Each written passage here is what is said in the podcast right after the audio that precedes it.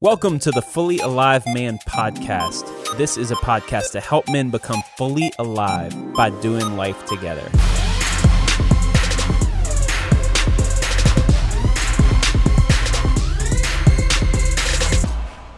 My name's Robbie Engel. I am here with my friend Lee Rogers. I'm excited. This is going to be fun, Lee. Hey, Robbie, I'm excited. I'm glad to be here. It's going to be fun. We get to work together. We're friends. Uh, we're at North Point Community Church. We work with men's groups and married groups, and this podcast is for you guys who want to be better as men, want to be more fully alive, but also value relationships with others as a catalyst to help you become a better man and become better at life. So you might be in a men's group, a married group. We hope this conversation is helpful for you. And today we've got a topic that I think is going to be a game changer for a, lot of us relationally. There are two things that I think if we do as men, it will help us move from like a C minus to an A, from like a six to a nine in our relational skills. It'll change your relationships with your spouse, with your friends. Two things. I'm setting the bar high. I think it's going to change your life. That's a big setup, Robbie. I'm We- speaking to you, Lee. It's going to change your life. I want my life changed in a better way. Make me better, Robbie. it's going to happen. it. It's going to make you a better friend to me. So really, this whole thing is selfish for me to teach really you as a friend relationally how to be a better be friend with me. Uh, Lee, am I your best friend? Would you say? Robbie, I would not say you. uh, You know what? It's not. Even, it doesn't even have to get personal like that. But I don't. I don't use the word best friend. Do you use the word best friend in your life at this point? Uh, I have a close friends that in different seasons I'm closer to. When was the last time you had a best friend? Uh, probably like when I think of best friend, I think of Matt Hodges, like fourth grade. Fourth grade. Um, his brother had like Guns N' Roses, and we'd like listen to it. He was in high school, and that was way not okay in my house. And uh, knew his mom. I just like raided his kitchen, and you know, is that like you don't knock? Yeah, your family with your best friend's family. Yeah, you just ride bikes over there. You spend the whole day, and yeah, Matt. Yeah, I thought of the same thing. Fourth grade, what was a I don't know because I still know a guy that I met in fourth grade, and Mm. just like you said, we did everything together. We rode vehicles together. We set fires together. Mm. We probably may possibly have stole a few things together. I don't know if we did or not. That's incredible. I literally have a visual image right now in my head of me and Matt setting a fire in in in his road in the curb, just lighting stuff on fire. What Yeah. is that? Half the men listening to this are having that same image right now. That's amazing. What's sad is that you're still connected. Matt, I'm coming after you. I'm looking you up on Facebook after this. Let's go set a fire. Let's go set a fire. I miss you, buddy. I need to set more fires in you my know, life. You know what's crazy about that? If he was your friend now, he should probably keep you from setting fires. The, the roles have changed just a little bit with with friends. I don't know. That sounds that sounds less appealing. He's not going to be a best friend. So when I when I think of the friends too, I think of like the guys that come into my head, and I think this might be in general is like elementary, middle, high school, even college. Those friendships, relationships are at a next level. It feels like it it hits a wall after college and it just like grinds to a halt. The the quality and the quantity of friends that you make that last, something happens in there. Yeah, I think that's right because when when you're little kids and your buddies and you're hanging out all the time, everybody knows everything about each other. You know who who can run the fastest, you know who can pee the furthest, you know, you know whose dad is kind of a jerk, you know whose family always has cookies in the house. You know, you know whose whose um house you can sleep over at and watch something you shouldn't be able to watch. I don't know what you're talking about. Yeah, that's true. Um, so w- let's figure this out. Let's unpack for a minute what changes in relationships. Uh, w- a, a friend of ours quoted some. I don't know if he quoted a meme or something. He said Jesus did a lot of miracles, but the greatest miracle is that he had 12 best friends in his 30s or something. That's amazing. I don't know why. It, Only Jesus. yeah, only Jesus after college can have 12 hang out all day with 12 buddies. yeah, that's amazing because we can't. We we have life to do. We have jobs and different things. I, yeah, I think that's what that's the biggest game changer is time because I feel like I have more ability to be a good friend or relationship now, but I have less frequency and depth of relationship because time. Eh, When you're a kid or in college, I would play Halo for like 12 hours straight with Oh, yeah. Peter and Ryan. And they became great friends because we'd spend hundreds of hours together. And same with elementary school. It's just quantity of time. Even though we didn't have skills or intentionality, it happens organically if you do enough reps with somebody. And I think it also becomes um, maybe less safe Mm. to either spend too much time with somebody or to go a little deeper with somebody you don't know well. Yeah, it is. It there's more at risk too. It feels like Yeah. it to uh, on that safety front and going deeper with somebody that I might not have hundreds of hours of proven trust with because we had reps and they didn't tell when I lit that thing on fire. That's right. You got dirt on them and they got dirt on you, but we don't have that as much with people anymore. A lot of times, I think human nature, when something becomes difficult, we diminish the importance of it. So, because we lose the ability to have time and, and for relationships, then we get into a space where we go, well, guys don't need friends. It's not as important. Pursue your career, pursue these things, pursue hobbies way above the time to invest in relationships. It becomes about us.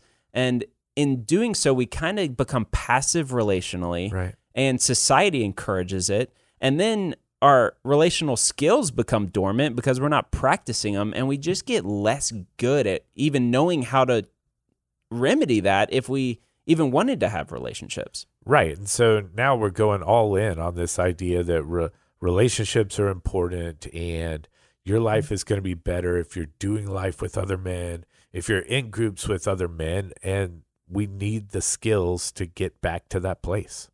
I've got the skills for you, Lee. We need those skills. These skills. two Robbie. skills, I'm telling you, I'm so excited. So, but I, I don't want to go there yet. First, I think we have to understand a little bit about the DNA of relationships aside from just the time. I want to talk about two foundational components of relationships. We're going to nerd out for a minute here and talk about two building blocks or keys to relationships. And I think those keys are connection and communication. How you connect and how you communicate. And I think those are different. And we have to understand those two things in order to know how to take a step away from passivity in relationships and towards thriving and being skilled in relationships. That sounds like serious counselor talk. Well, Can, can you bring it down to real man talk? All right, so connection and communication. What does connection look like? Connection um, is the level and the degree of how we feel connected. You can connect with somebody intellectually. You can feel a connection through a shared experience. Uh, and there's different degrees of connection through shared experience. If you go through something traumatic, there's a bonding component through that shared experience, more so than if you uh, ride a subway next to a person. You have a shared experience, but it's not worth much. Right. Uh, but the primary component of connection, or one of the greatest tools that we have to build connection with somebody else, is through sharing emotions and through trusting somebody with something that is might be vulnerable because it takes trust to share something that might put me at risk or that might be dangerous or might have something that I might lose if I share, like a feeling or an emotion. Uh, that is being vulnerable to an attack. And that takes trust to not either ignore me and not care about me if they don't respond or to respond in a judgmental way. And the greatest thing that that typically uh, points to is emotion, feelings, um, experiences, good or bad. That's trusting you with more than just like an intellectual or an understanding of me. It's knowing me.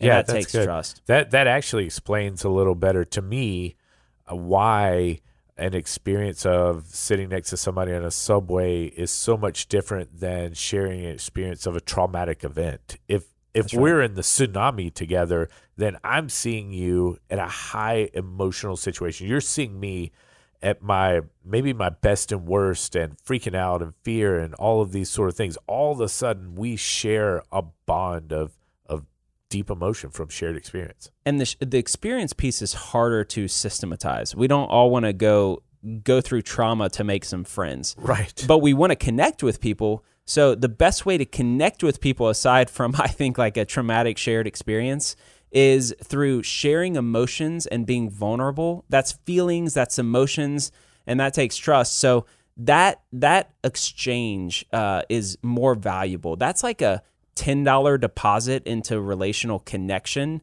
A one dollar deposit is, hey, do you know the Gators beat LSU last Right. weekend in football? That's No, a that's an intellectual uh, exchange of information that's not worth much in our connection. But if I go, man, I'm a little worn out. This was a hard week at work.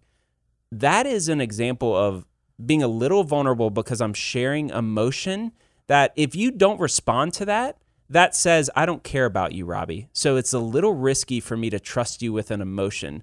But if you respond that way of going, dude, tell me more about that. I'm sorry to hear that. Then we bonded. Honestly, I'm excited to hear the tip that you're going to give us to make us a little better at this because it's still it still sounds a little scary and I bet I'm not the only guy who's feeling that right now. so so what's next? Take us to communication. So communication is uh, more a descriptor of the primary um, It's talking, right? Interchange. That's right. That's how you build connections in a big way. You could do shared experience, emotion, all that stuff. But talking is just how do you communicate? How do you um, interact with somebody else using words to either move you towards better relationship or not help you move towards better relationship? And there's a skill and a practice involved with being a good communicator versus a bad communicator. And it has to do with listening.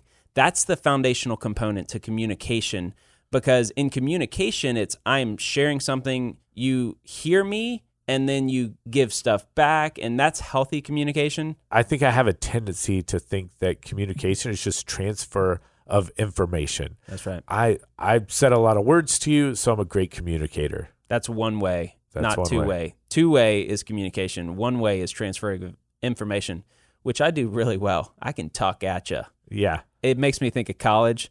I was in college hanging out with my sister, who's a couple years older. Ashley, you're an amazing sister. And we were driving. We have a good relationship. And she was like, "Yeah." Out of the blue, it felt like out of the blue. She's like, "Yeah, you're you're mediocre at listening." And I was like, "What in the world do you mean? I feel like I'm a great listener." Uh, Any descriptor that starts with mediocre is going to pique your attention. yeah, she she was like, "Yeah, you're okay. I mean, you're better than most guys, but." And obviously, I listened enough, Ashley, because it's still very close to the surface. Well, and, And obviously she communicated something very well because you're still talking about it. That's right. Only because I listen, Lee. That's the point. So, we're going to unpack two very practical things to get handles on these foundational building blocks of relationships, and it's going to change your life. But what else is going to change your life is in a little section we like to call man hacks. All right, you guys, this is another, from me, it's another like an oldie with a bonus twist. So here's the deal. Like a lot of us know that when you're setting up a new account, you're doing something on an app, social media, or whatever, we, we try to remember our passwords and our username and all that. So very often, any of us will take a screenshot on our phone or a picture of our computer so that we can just reference it back really quick. But if you're like me, you have thousands of pictures of everything in the world and you can never find that password again. So this is the easiest trick in the entire world that I just learned from my friend John Cox that is changing my life. When you take that picture or that screenshot, just click on the little heart at the bottom of the picture and it puts it right in your favorites folder, in your favorites album. That way, when you want to remember a password, a username, whatever, you should go to your favorites. They're all right there. Easiest thing in the entire world. So, if any listener wants to hack into all of your accounts, we just Super get easy. your phone, look under favorites, and, and let's pictures. be real, 99% of them have the same password anyway. There's about $25 in those accounts. Everybody go. That's right. The, uh, All right, Robbie, what you got for us today? all right, here's what I've got. We had a bunch of kids over to our house last Friday night, and I was out with my potato gun, my spud gun, whatever you call it. And I had this great idea. The potatoes in there in the tube, and we were cooking some more. So I was telling my buddy, hey, send me up some of those Hershey's. So I stick five or six things of Hershey's on top of the potato.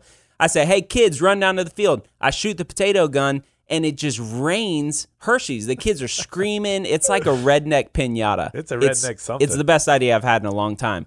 So, if you want to entertain your kids for hours at a really cheap cost and be like the coolest party trick, Google figure out how to build a spud gun, a potato gun, put the potato in there, stick a bunch of candy on top, and you got a pinata. And kids, You're talking it. about a potato gun, like some pieces of PVC pipe and yeah. My favorite is a 15 inch, three inch diameter tube Yep. connected to like a four foot, inch and a half PVC barrel with a lighter that you get for a grill lighter to, Yep. to light it. And use right guard. That's the best igniter that's that I the found. best to ignite. Yep. Yeah, got You're, it. you're welcome, guys. That's going to change your life. You're going to be shooting s'mores at your kids in no time. Get ready. And that wraps up our section we like to call Man Hacks. Okay, Robbie, you said that we need connection and communication, that these are foundational, these are key to better relationships. Give us the two things that are, that are going to help us do that. All right, here's the first tip it's to be the first to trust. Just remember this the first tip is to be the first to trust, and here's why. So, connection is a critical foundational component of relationships. How do you connect? That's that that's a huge building block of relationship. And what's crucial to connection is vulnerability.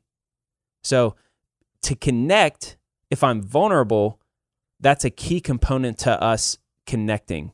And vulnerability takes trust. So if you are the first to trust, then you open the door for us to share emotion, share feelings without harming each other.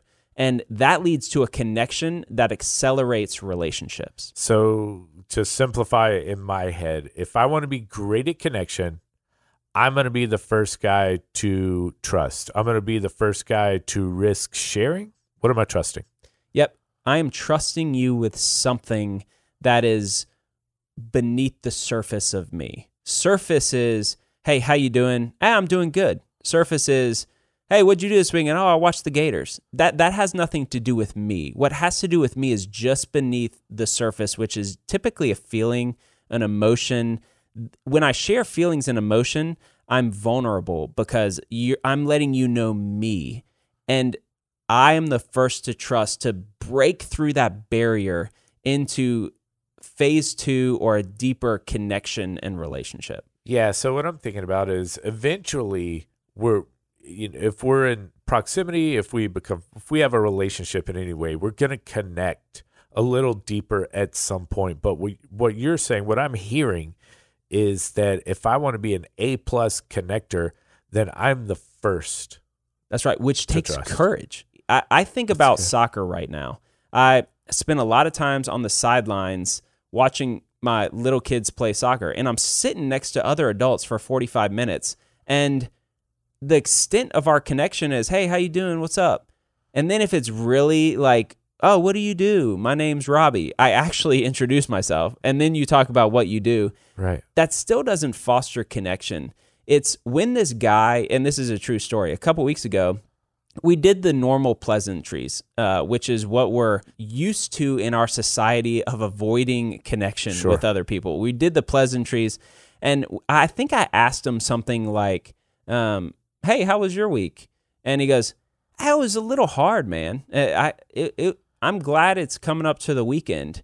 And he trusted me with that He trusted first. Yeah. he shared something. He put it out he there. had the he communicated a feeling or emotion and then he broke the ice so it was way easier for me to go oh tell me more about that what what do you mean and we look forward to talking every time because he had the courage to be the first to trust yeah. He just, he took you 10 miles further down the road by being the first to trust. That's right so A as you meet people if that's in the back of your head you be the one to have the courage to trust somebody with something beyond the normalcy of hey i'm fine you're fine we're all fine it's good Yeah, it seems seems risky but simple and and doable, easy. So, what is the tip for communication? All right, here's the second tip to help you move from a C minus Sit to an A. back, seatbelt on.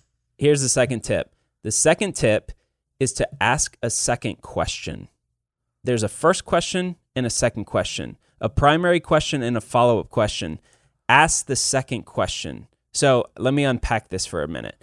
Communication, we primarily use words to communicate with other people. And listening is a key to effective communication. Because as you said, communication is not a one way deal, communication is a two way deal between two people. I say something, you say something back. Now, if you listened, then we actually communicate. If I say something and you say something back completely disconnected, we're not you're not listening. We're not really communicating and exchanging ideas using words. So listening is a key to that. So maybe the example there in my head is your your friend dad at the soccer practice says, "Actually, it was kind of a hard week," and you say, "How about them Braves? Did you see the game?" That's right. I, I, the first question to him is, "Hey, how was your week?" A lot of us go ahead and start thinking about our next question, and we're not listening. Right. We ask a first question, and the person replies and then we say something, do something, ask something that's completely disconnected, that is not effective communication because we didn't listen. You have to listen in order to ask the second question. So if I'm thinking follow up question to the first question, that's the second question, then I have to actually listen to you. And so, yeah. So I, this guy puts it out there. He says, actually, it's kind of a hard week. What do you say? I say, tell me more. Tell me more. Or I say back, it was a hard week. I just reflect to him what he just said. Right. And that says, tell me more, but it's a different way of listening and asking that second yeah, question. just it seems like it sort of opens the door to acknowledge some feeling he's experiencing. That's right. And that if, if we think I'm going to ask a second question, when we think about this second question to become better at relationships, when we're, in conversation with our spouse, with our friend, it forces us to be better listeners in a bilateral using words to actually communicate and connect with other people as a result of that. So I'll model it. So I come to you and I say, and I'm going to do a good first question. There's good first questions and sure. bad first. A bad first question is like, "Hey, what's up?" That's a first question, but a little bit more intentional. My to be answer like, is sup. Right back right, to you. That's right. And so a, a a good first question might be something like, um, Tell me how it's been raising an adolescent lately, Lee. That's a really good question. I I feel a little lost there sometimes. it it feels lost. Tell me more about that. Yeah, great. Next question, Robbie. but, so in, in modeling that, if if, if I would have asked you, I got to be honest. I, I honestly felt like telling you more right there. I knew we were doing the exercise, but I wanted to get into it. Hey, that's good, and and that's a heavy first question that yeah. doesn't work next to the soccer field. But you know, right. guys know what I'm saying. But if I would have stopped, if I would have gone, hey, tell me what it's like to uh, raise an adolescent, and then you start sharing something, and then I go, hey, did you see the Gator game last week too? Right, that's a killer. It's a killer and that's what we do all the time because we're thinking about the next question, we're not listening. If I am forced to ask the second question, the follow up question, not another first question, but the second question, then I'm listening enough to what you're saying. So even though you tried to dismiss it and go, yeah. "Oh, yeah, it's hard." I go, "It's it's hard." Tell me more about that. Yeah, that's good. The the other thing that occurs to me that might be a killer in that type of situation is if instead of the tell me more and the posture of listening, if you stepped into, oh, yeah, it's not that bad once you get into it, oh, That's you'll right. be fine. If I move to telling instead of being curious enough that shared, solving my problems. listen. That's right. Right. So that's it, guys. You do those two things, and I think it will be a game changer for us as men. And these two things are going to be hard too. Let me just encourage you guys to be the first to trust and to ask the second question. It's unnatural, it's difficult. It's going to take a little vulnerability, it's going to take some discipline and intentionality, but the result will be so much more life giving than the cost of it because you will break through, you'll set a foundation of a trusting, safe environment where you're then actually able to have healthy communication and listening with somebody else to accelerate a relationship where you'll feel more known, you'll feel more loved with your spouse, with other guys, with friends, with your kids. This is so worth it. And uh, God has designed us in relationship to experience Him, to experience love, for that to be a key component to how we grow and we thrive and we experience full life. We got to know how to do that. And this is worth every ounce of the work and the effort and the intentionality. It's going to take those things and it's going to take courage, but I think we can do it. And the payoff is just so life giving.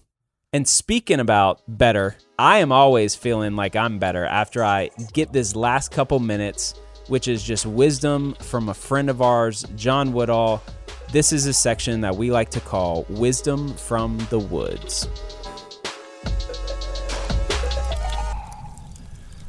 Several years ago, my wife and I attended a leadership conference called Leadership Evaluation and Development. And one of the assignments that we had to do before the conference was to do our life map. Don't know if you've ever done a life map, but it's real simple. You draw a horizontal line and you just put your age at five year increments. And then on your vertical line on the left side of the page, you have plus five, plus 10, minus five, minus 10 and Debbie and I had to do that in preparation for the conference. And as we put our story together according to the life map, we noticed that we had several minus 10 experiences.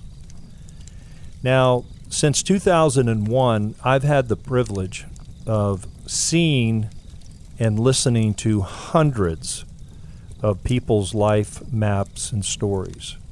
And here's what I've noticed that if you do a life map, as I just described, with the high points, the low points, you put a value to it. Every single minus 10 on your life map, you will have a minus 10 based on one of three things. One, something that you did to somebody else. Secondly, what somebody did to you. Or thirdly, what God permitted. When you think back, when you look back on your story and you you think of those really low points, uh, would you agree with me that it's something that you did to somebody, somebody did to you, or something that God permitted? When you think about your story and you think about those low points in your story, if it's something that you did to somebody else, it requires a simple confession. Certainly a confession to God and maybe to the other person that you know that you hurt, that you violated, that you wounded. That person that may be coming to your mind, they may need a confession and an apology from you. If the other minus 10 is something that somebody did to you, somebody stole something from you, uh, you did not get what you thought you deserved from that person, or you got something that you thought you did not deserve. That does not require a confession. That requires you and me to grant forgiveness to that person. And thirdly, if you see uh, minus 10 in your story that it's something that God permitted, for example, you might have had a mother or father that died of cancer or some natural cause like that. You didn't do it. Somebody else didn't do this to you, but God permitted what He could have prevented that does not require confession. It does not require forgiveness. It requires you and me giving thanks, expressing our trust to God that He is in control even of that kind of loss. So when you think about your story, the high points and the low points, uh, take some time to think about that. Offer confession where needed, forgiveness to that person that comes, and give thanks for the things that God has permitted that He could have prevented. Think about that. Lee, this was a ton of fun. Connection and communication are keys to relationships. The two tricks to move the ball and become a better listener, a better communicator, a better connector, a better relationship guy is to be the first to trust and to ask the second question. Hope that helps. This was a ton of fun. Lee, I hope you have a great week. I hope you have a great week, and I hope you reach out to your fourth grade best friend. Matt, I'm coming. See you guys.